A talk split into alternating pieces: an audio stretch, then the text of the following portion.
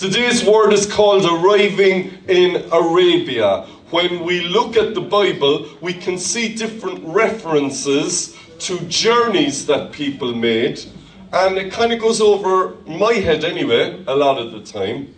And I've often read over the last 40 years of being a Christian um, how Paul the Apostle went to Arabia. And you see one reference in Galatians, one reference in Philippians, another reference in Corinthians, and maybe in Acts. And it doesn't kind of mean anything. But the Bible says about itself every word in the Bible is God breathed. It's from God. So we can't just overlook something that's in the Bible. So when I was on holidays and I had a bit of time, I was really fascinated by this. I did a deep dive into it, and uh, what I found was very interesting. So I've just taken a tiny bit of that, a little synopsis, and that's what today's message is all about. Welcome if you're watching on YouTube, Facebook, Instagram, or listening on podcast. It's good to have you join us. So, arriving in Arabia, what's it all about? Well, we're going to be looking at, sorry, that's turned off. Going to be looking at Galatians chapter 1. Uh, and I'm going to be reading a couple of verses from that. So, we're looking at the great apostle Paul and how he ended up in this place. Why did he go there? What's it all about? And what's it got to do with your life? Is God speaking to you today through something strange, like this man who ended up in a place called Arabia? When we look at the whole concept of Paul going to Arabia, what we're actually looking at is how Saul became Paul. And his name changed his name changed because in the Bible times, the, when people became Christians, they changed their name. So if you were someone who was very proud, and when God changed your life, you became humble, they'd give you a new name. And uh, in a lot of parts of the world today, we see the same thing happening. So his name was Saul, but his new name was Paul, and Paul means humble. It can also mean small, and apparently he was a physically small guy, but really it means that he became very humble. The background to this is in Acts chapter 9, and what we read in verse 1 to 25, this is just a short synopsis. He was traveling to Damascus, and on the road to Damascus, Jesus Christ intervened in his life and he became born again. He was converted on the road to Damascus. You've often heard it, maybe, the Damascus Road experience. That was Paul. A man called Ananias was called and sent to help him. This man, Ananias, was just a Christian in Jerusalem, minding his own business, but he heard the voice of God. And when God spoke to him, he obeyed. And God sent Ananias to help this man who was known as Saul at the time. His eyes were open and he was baptized in water. We're going to do that next Sunday. Well, this man had it, and it happened within a day or two of his becoming a Christian. His eyes, he had been. Could we bring the kids out, guys, if you wouldn't mind? We've got creche and kids' church. It's just hard to speak and hard to listen. If you wouldn't mind, there's lots of activities for the kids. So his eyes are open and he's baptized by Ananias in water by full immersion. And then we read that Paul begins sharing his faith. He begins preaching the gospel in Damascus. And he's only just a believer for a couple of days. Sometimes we think we have to have decades before we can tell someone about Jesus in our lives. Can I tell you, once He's in your heart, you don't need a decade. You just need Jesus. That's all you need. You don't need to have a degree in theology. You just to have a genuine experience that Jesus changed your life. And He changed Paul's life. And that's what we read. So that's a brief synopsis of what Paul, uh, how he came to this position. So we pray now, Lord, your word would feed our souls give us life, help us remember what's from you and forget what's from me, because your word is life to us. Speak to us now, Lord, in Jesus' name. Amen. So, this is Galatians chapter 1. Paul said, You've heard of my former life as a Jew, how I persecuted the Christians violently, trying to destroy them. I was advancing in Judaism beyond others of my own age, becoming extremely zealous for Jewish traditions. But then Jesus called me by my name. We'll say hallelujah. hallelujah. So I went to Arabia and back again to Damascus. Jesus said, on the road, Paul was traveling and he said, Saul, Saul, why are you persecuting me? Who are you? Paul said. He said, I'm Jesus, who you're persecuting. Just like Mike was saying with the kids with Harley the dog, when you come against God, you come against his people. When you come against God's people, you come against God. The one who's behind you is far greater than anything this world can throw at you. He's bigger than cancer. Who'll say amen? amen? He's bigger than loneliness. He's bigger than depression. He's bigger than addiction. Jesus is his name. Hallelujah. So Jesus called him by name. But then he does something that most Christians don't ever talk about, and I've never heard anyone speak in it. He goes to Arabia and then back again to Damascus. So often in the Bible, when you see someone go on a physical journey, there's something spiritual to learn from it. In fact, very often, when we go on a physical journey, there's something spiritual going on as well. So, Paul going to Damascus and then into Arabia is not only physical, it's spiritual. And I believe here today, this morning in 53 MacCurtain Street, there are some people who are on a journey and it's like arriving in Arabia. We know that uh, Corinthians 1 Corinthians 15:46 says, first comes the natural and then comes the spiritual. And again and again we see that in the Bible. It happens physically, and then, strangely, in our everyday lives, something spiritual happens. It's like the physical thing is a symbol, a metaphor for something that's going on spiritually in our lives. It's important we understand what Arabia is. Maybe you think that Paul went down to Mecca in Saudi Arabia and hung out with the Muslims. Well, they weren't a thing back then, believe it or not. But we're not talking about Saudi Arabia. Here's a 3D map. You see, this is Jerusalem in Israel where it all began. Here is Damascus in Syria. They're both still there. And it's as he was approaching Damascus, Paul was converted. But then you see, we've got a place called Petra. And Arabia in Bible times refers to this area, Syria and Jordan. It's not Saudi Arabia. It's like Asia in the Bible refers to a small part of Turkey. Don't read the Bible with today's eyes try and understand the context the Bible was written in. That's the key to really feeding your soul. Get a bit of knowledge and understand. So, Paul going to Arabia was Paul going to Syria and Jordan. And when you go from Damascus to Petra, maybe you heard of Petra, it's one of the biggest tourist uh, attractions in the world, a big city really built into the rock. If you were to go from Damascus to Petra, you or to Arabia, you'd have taken the trade route directly down. Paul, later on in life, always used the Roman roads. He always used the Roman shipping lanes when he visited Greece and Turkey and Italy and all of these places. Why?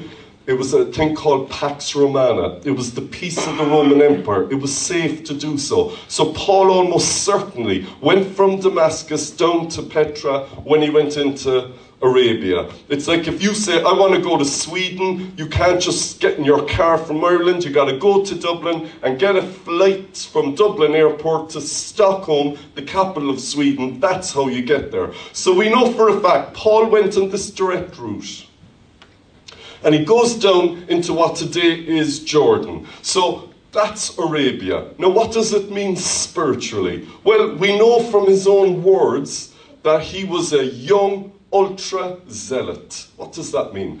The Bible talks about it's good to have zeal. That means passion. That means dedication. That means you're full on for what you believe. Zeal is good. Amen? Amen. It's great to be zealous. But sometimes, if you're ultra zealous, it goes from having self inspection, where we say, every now and again I'll go, regularly I'll go, is my heart right with you, God? Am I treating this person right? Am I doing wrong there? That's zealous. But when you start judging other people, I don't know about you, and I don't know about you, and I don't know about you, and I don't know about you, then you're in a whole new game. And ultra zealots, and this was Paul, he began to bring death, not life.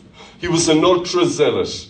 But he was a Jew, of course, and this was religion rather than relationship. But you can get a zealot in any faith. He says, You heard of my former life.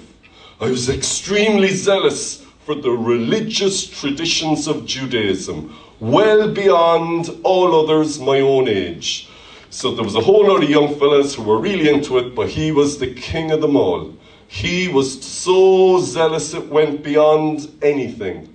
He says elsewhere in Philippians 3 5, You see, I was a real Hebrew, if ever there was one. I was a member of the Pharisees, and I demanded strict obedience to the Jewish law. Paul wasn't just hard on himself, he was hard on everyone else around him. And so when you met Paul, you were judged by him. And remember, he was a Pharisee. And when the Pharisees met each other, they would scan each other visually. Is your curl the right way? These were David's locks, that's why they wear these curls. Are your clothes the way they're supposed to be? And they loved looking at each other's hands. You very often, in, in some of the ancient scripts, they kept their hands hidden because what they wanted to see is was there any dirt under your nails? I mean, who wants to hang out with someone like that? Like, you know? So, any dirt under your nails, because you're not washing yourself properly. And so, we're in a, in a hot climate, in a place where running water is scarce, and these guys just judged each other. And look what Paul says I demanded strict obedience to the Jewish law. So he was the king of all of this stuff. Until he says, Jesus called me by my name. Hallelujah. And I ran out of that grave. Hallelujah. And he ran out of the grave of dead religion. We're not getting at anyone's religion, but I tell you, Christianity isn't about religion, it's about relationship. Hallelujah. It's, it's about having a living relationship with a living God, not obeying a whole load of rules and regulations. Yes, there are boundaries that we need to follow, and sometimes if you're a leader in a church and someone is wild and bringing wild stuff in, yes, you got to address that. But most of the time, what you and I are called to do is make sure we're okay with God. Yeah? God will look after the other person. We help them, we encourage them. Jesus called him by name. So he was born again. He was saved. What happened if you read it? The, he was blinded by God. You see, God blinded him, not the devil. God did. Sometimes the devil gets a bad press. God blinded him to stop him, to get his attention. Shut up.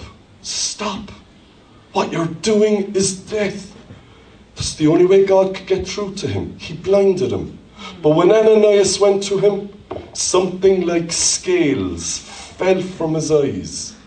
It's almost like before there was laser, the cataracts just fell from his eyes. Fell from his eyes, and he could see, and then he was baptized by full immersion in the water, like next Sunday. Hallelujah.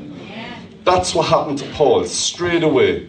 And we know he started telling others about the change in his life. But he says, I went to Arabia and back again to Damascus. So you see, Damascus was on the edge of Arabia back then, and we see this kind of twin, symbiotic relationship between the city and Arabia, between where the Christians were and up to Arabia. Because we hear about the church in Jerusalem, and we hear about the church in Antioch, but there was a church in Damascus as well where believers were gathering. It's not a famous church, but it was very much there. And Paul did not cut himself off from the Christian church. He kept connected.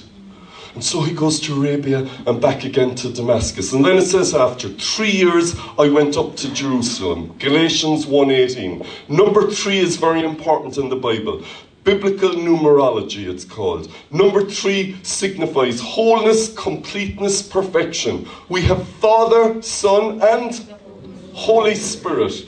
We have um, Abraham, Isaac, and Jacob. In the New Testament, we have gold, frankincense, and myrrh. Um, at the end of the age, the book of Revelation talks about the three angels. Even in nature, we have past, present, and future, and so on and so on. It means it's complete, it's full. So, Paul going into Arabia, something complete was done in his soul. When you arrive in Arabia, something complete will be done in your life. And some of us are in Arabia today. So, what is Arabia all about? Very often, Arabia in our experience, begins with God kind of ruffling up the nest, with God kind of pushing us. Sometimes God pushes. And Paul was getting quite happy in Damascus, but we're told, and he says in 2 Corinthians 11, in Damascus, the city governor had the city surrounded so they could arrest me. But I was let down in a basket through a window in the city wall, and I escaped from him. Why was the governor out to get him? Because he was preaching the gospel. And guess who he was upsetting? The Jews, particularly the religious Jews. They didn't like him. And with their influence, they got the city governor. And back then, if you didn't agree with someone's religion, you could be arrested and persecuted. But the Christians in Damascus let him down through a window on the city wall. You see, there was a wall around the city, and there was only so many gates you could go through, and they were ready to arrest him, but he snuck out. Hallelujah. Hallelujah. Can I prophesy to someone? There's a window in the wall for you. You will escape. But you need other believers to let you down through the window in the wall. Hallelujah. Amen. Don't do it on your own. You need some others. So Paul had to leave the city for a while. He goes into Arabia, down to Petra area. It goes back to what uh, Ananias was told by the Lord. The Lord said to Ananias right at the beginning, Go and baptize Saul, that's Paul. I have chosen him to be my personal representative to non Jews. Many versions of the Bible have, He is going to be the apostle to the Gentiles. That's you and me, or most of us anyway. Here's my question How do you go from being an, a nutcase, an extreme zealot, with Pharisees. You can barely tolerate other Pharisees. You demand that they conform to your high standards. Woe on you if you've a bit of dirt under your nail. How dare you come here without your curl fully curled? Look at the state at the bottom of your white robe. There's a bit of dirt there. Wouldn't you love hanging out with him? How do you go from that to being God's representative? to people who weren't even Jews. What does that mean? You see, the people who weren't Jews didn't really wash. They didn't really wash. Washing your hands, why would you wash your hands? They didn't know anything about that. They certainly didn't have David's curl, and they didn't wear the right clothes. And the men and women went to things together, not like the Pharisees who wouldn't go near a woman unless it was their wives. How do you go from that to that? By the power of God. And Arabia is all about God changing Paul. How Saul became Paul. In my experience, I'm trying to think of a modern day equivalent. It's a bit like a militant vegan becomes an abattoir butcher. If you don't know what an abattoir is, that's where they kill all the animals, slaughter the animals, and make the steaks and the chops and whatever else you might like to eat. I like vegetarian food, and a good few years ago, I was in a vegetarian restaurant. It was actually in Clonmel, of all places at the time. It was called the Abbey Co-op. And I went in anyway and I got a nice vegetarian meal. And as I was sitting down, there was a bunch of women, they happened to be women, in the table nearby. And halfway through the meal, this woman comes up and she says, You have some leather in the heel of your shoe.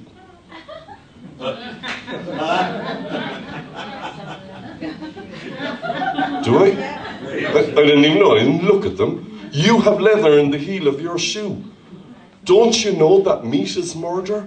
Don't you know that killing an animal for its leather and you're just wearing them in your shoes? I said, Thanks for letting me know, really. Thank you. Real Irish, like, I don't, I don't, I said, Thanks very much in that case. Thank you, thank you, thank you. But you know, she went back to her table and I looked over and there were four of them. And I said, You're Pharisees. You've got a different uniform, but they had a uniform.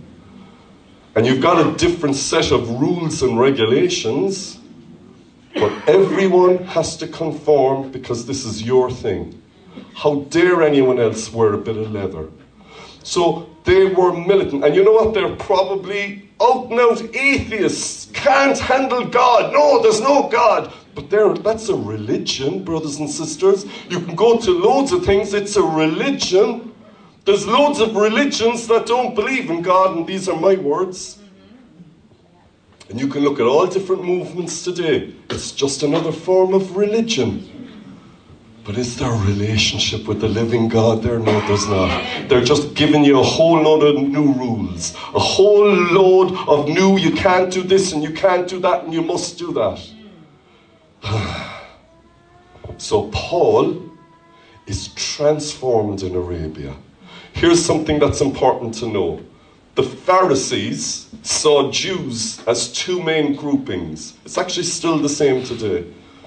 So they saw Western Jews and Eastern Jews. Today, within Judaism, they often talk about Ashkenazi Jews who are of European extraction and Mizrahi or Sephardic Jews who are of Arab, came from the Arab world. And back then in Paul's day, the Pharisees regarded the Greek speaking Jews from the Western world, the Roman Empire, as not really pure. They were a bit contaminated by the culture. You see, to the Romans, being Greek was the biggest, coolest thing you could do. They loved Greek culture, the Greek philosophers, and the Greek way of living, and Greek was a huge language, even in the Roman Empire, though they had Latin. And you can see this kind of tension peeping into the Bible. Book of Acts, the Greek speaking Jews felt that their widows were overlooked in the distribution of alms, of, of money for charity. See, there was a tension between the Hebrew Jews, the Hebraics, and the Hellenists, the Greek speaking Jews. And to the Pharisees, if you're a Jew and you came from the Roman Empire, from the West, you weren't really pure. But man, if you came from the East, you were the real deal.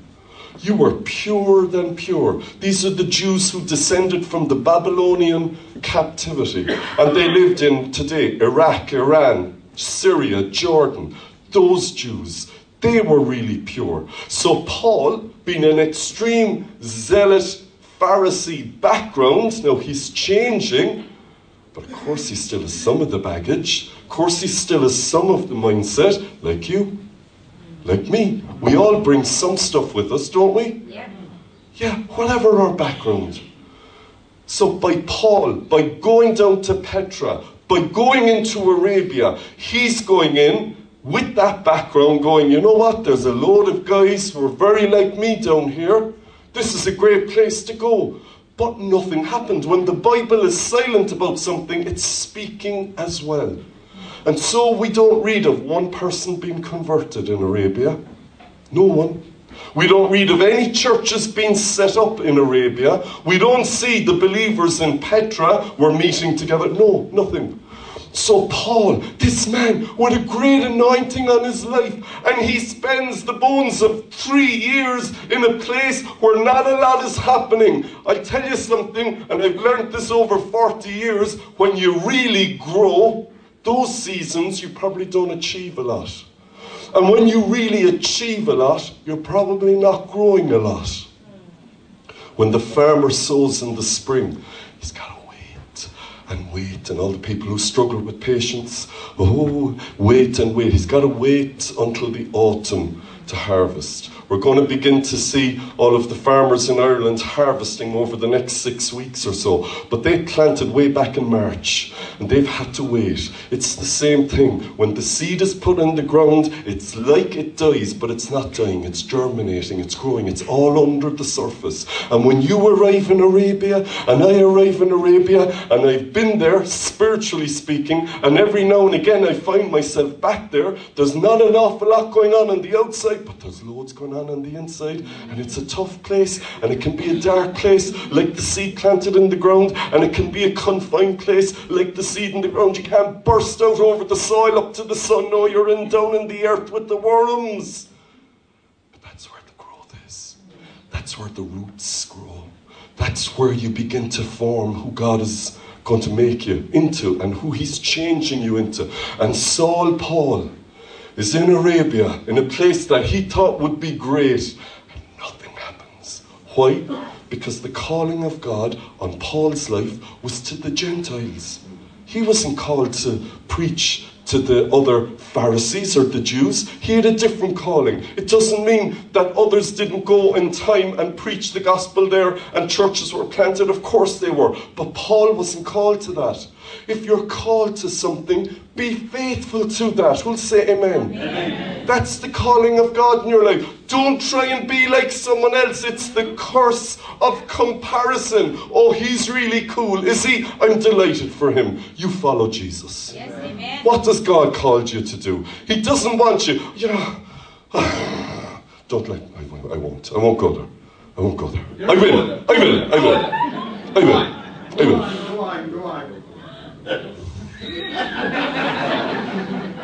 I say this with love.